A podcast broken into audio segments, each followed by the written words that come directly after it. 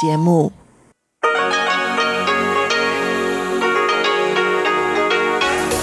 В эфире Международное радио Тайваня.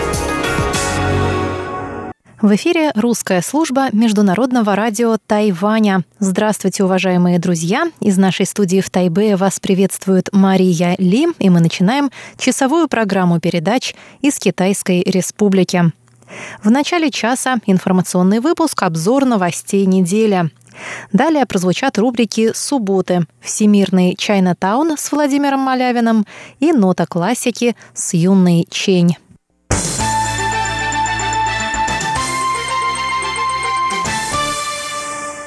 Дорогие друзья, прежде чем мы начнем обзор новостей недели, позвольте мне сделать важное объявление. Начиная с 1 января Международное радио Франции больше не будет транслировать наши программы.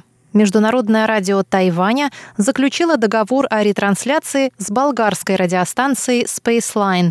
И на грядущей неделе я прошу вас помониторить слышимость на предложенной нам частоте. Пожалуйста, настройтесь на нашу программу с четверга по воскресенье, а именно 22, 23, 24 и 25 ноября с 17 до 17.30 UTC на частоте 5900 кГц. Все четыре дня будет транслироваться одна и та же программа для частоты эксперимента. Пожалуйста, как можно оперативнее присылайте нам рапорты о слышимости на этой частоте. Еще раз заранее приносим благодарность.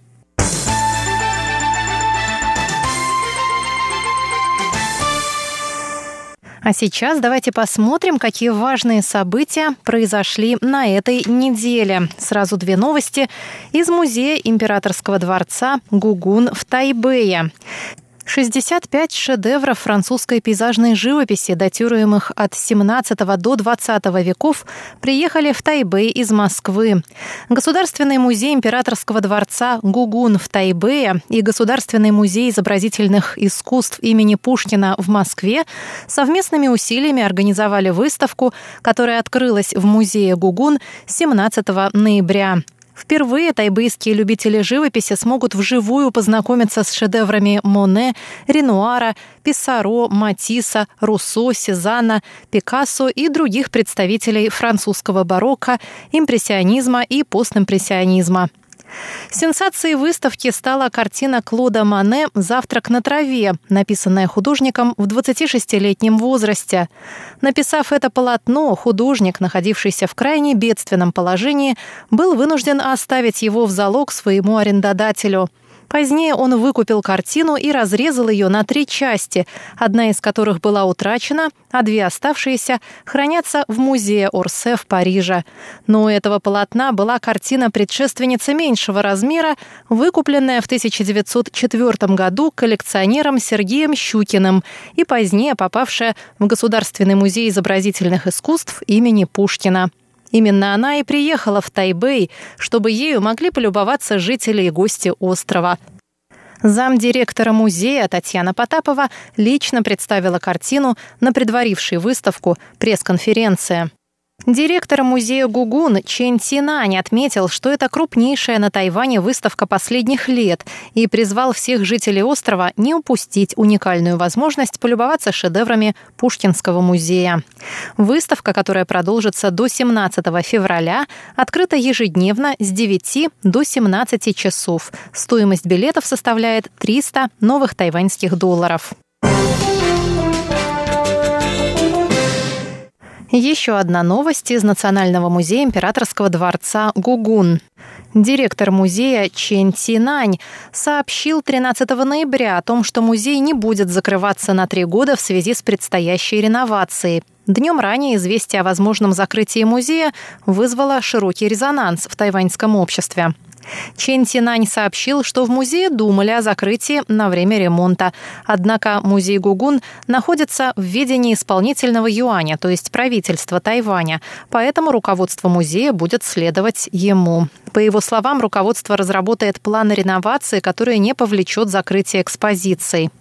Пресс-секретарь исполнительного юаня заявила, что программа реновации музея Гугун еще разрабатывается. По ее словам, в пятилетнем плане реновации музея не говорится о его закрытии. Напротив, согласно документу, часть экспозиции будет выставляться на других площадках.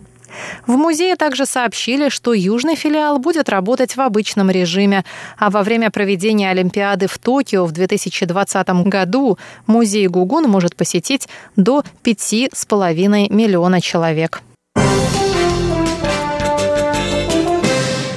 Представитель Тайваня на форуме лидеров АТС этого года Джан Джун Моу или Морис Джан отправился в пятницу в порт Морсби, Папуа-Новая Гвинея. Перед вылетом он пообещал наилучшим образом представить Тайвань на саммите.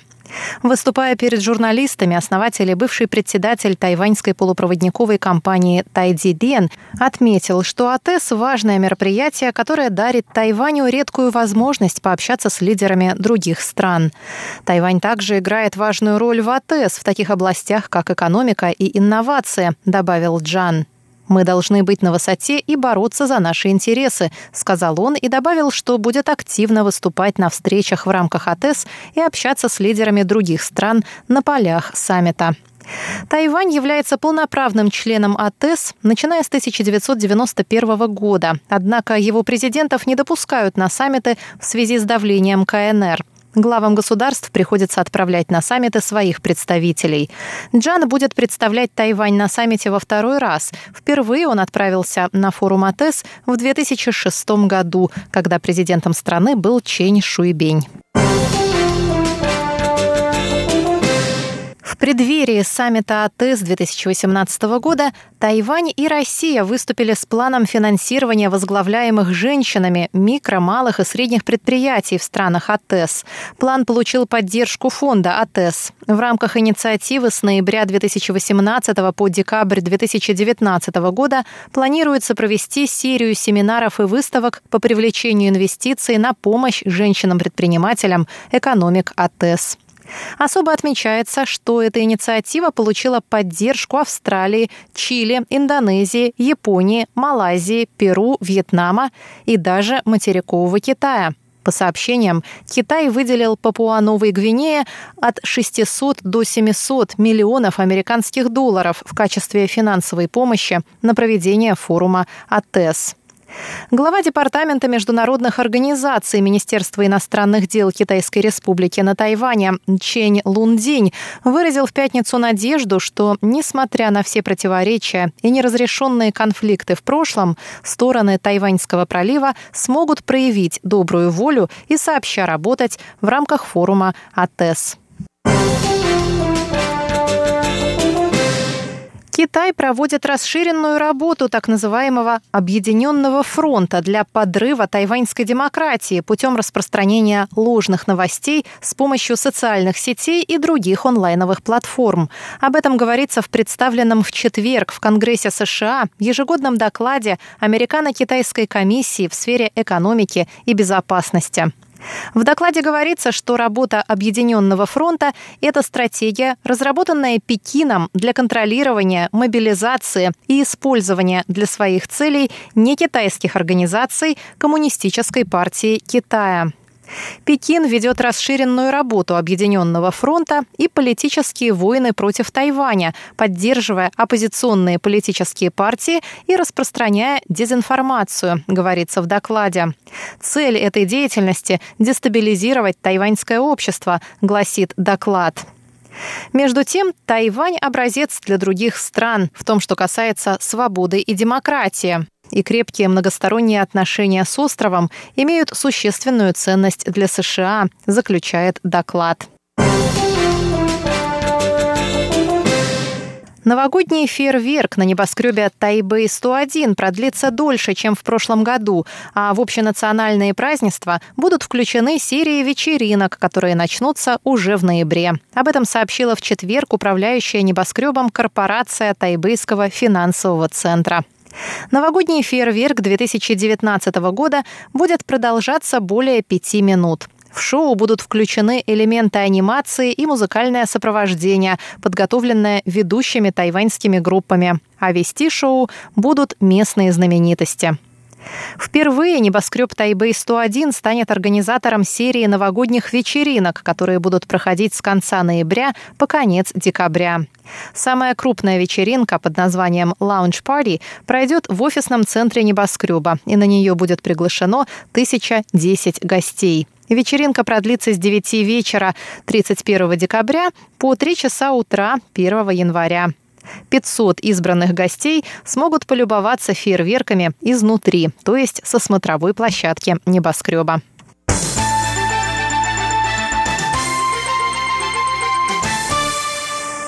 Вы слушаете новости русской службы Международного радио Тайваня. Несколько иностранных авиалиний начали предоставлять услугу регистрации на рейс в черте города на Тайбэйском вокзале. Об этом сообщили в Центральном агентстве новостей 15 ноября. Отбывающие в международный аэропорт Тау-Юань смогут сдать багаж и получить посадочный талон в центре города и налегке отправиться в аэропорт по ветке Тайбэйского метрополитена. На данный момент эту услугу предоставляют пассажирам, путешествующим авиакомпаниями Cathay Pacific, Cathay Dragon, Air Asia, Air Asia X и Philippines Air Asia. По сообщениям представителя аэропорта Тау-Юань, пассажиры Japan Asia Airways и Thai Air Asia также смогут воспользоваться подобной услугой в будущем. Прежде услуга регистрации в городе была доступна только путешественникам тайваньских авиакомпаний, таких как China Airlines, Eva Airways, Mandarin Airlines и Uni Air. Представители аэропорта заявили, что ожидают роста количества желающих зарегистрировать багаж в городе на 20 тысяч человек ежегодно после включения в программу новых авиакомпаний.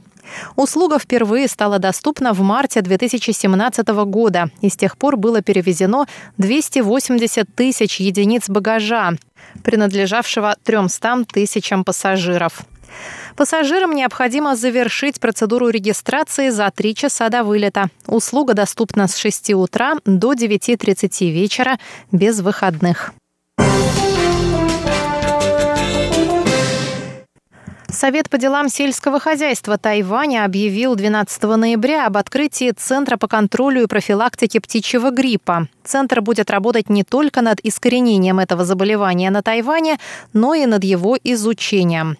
В 2015 году Тайвань перенес вспышки инфицирования птичьим гриппом подтипов H5N2, H5N3 и H5N8. После проведения правительственной работы изменились пищевые привычки населения острова. В том числе сократилось потребление гусиного мяса, которое было заменено утином.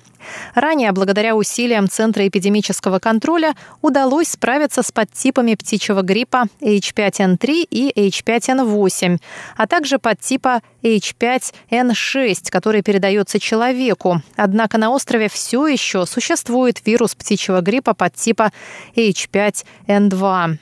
Новый центр будет заниматься анализом информации, полученной в результате наблюдений за вспышками птичьего гриппа на местных фермах.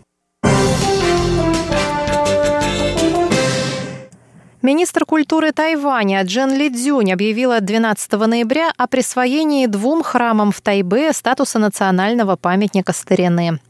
Джен вручила соответствующие документы управлению храмов Луншань и Баоань. Эти храмы ранее носили статус городских памятников старины. Специальная комиссия Министерства культуры изучила историю и современное положение храмов и присвоила им статус памятников старины национального значения. Министр культуры Джен Ли Цзюнь отметила, что храм Луншань с 280-летней историей не только является центром проведения религиозных и общественных мероприятий, но и принимает активное участие в образовательных, культурных и спортивных международных обменах. Храм Баоань, которому 214 лет, хранит в своих стенах культурное наследие прошлых лет в виде статуй, колонн и фресок – Оба этих храма – излюбленные туристами достопримечательности тайваньской столицы. Далее прогноз погоды на воскресенье. В Тайбе ожидаются дожди и грозы от 21 до 28 градусов. В центральной части Тайваня будет облачно с прояснениями от 21 до 29. В Гаусюне ясно и безоблачно от 23 до 29 градусов. Дорогие друзья, вы прослушали обзор новостей недели, который для вас подготовила и провела Мария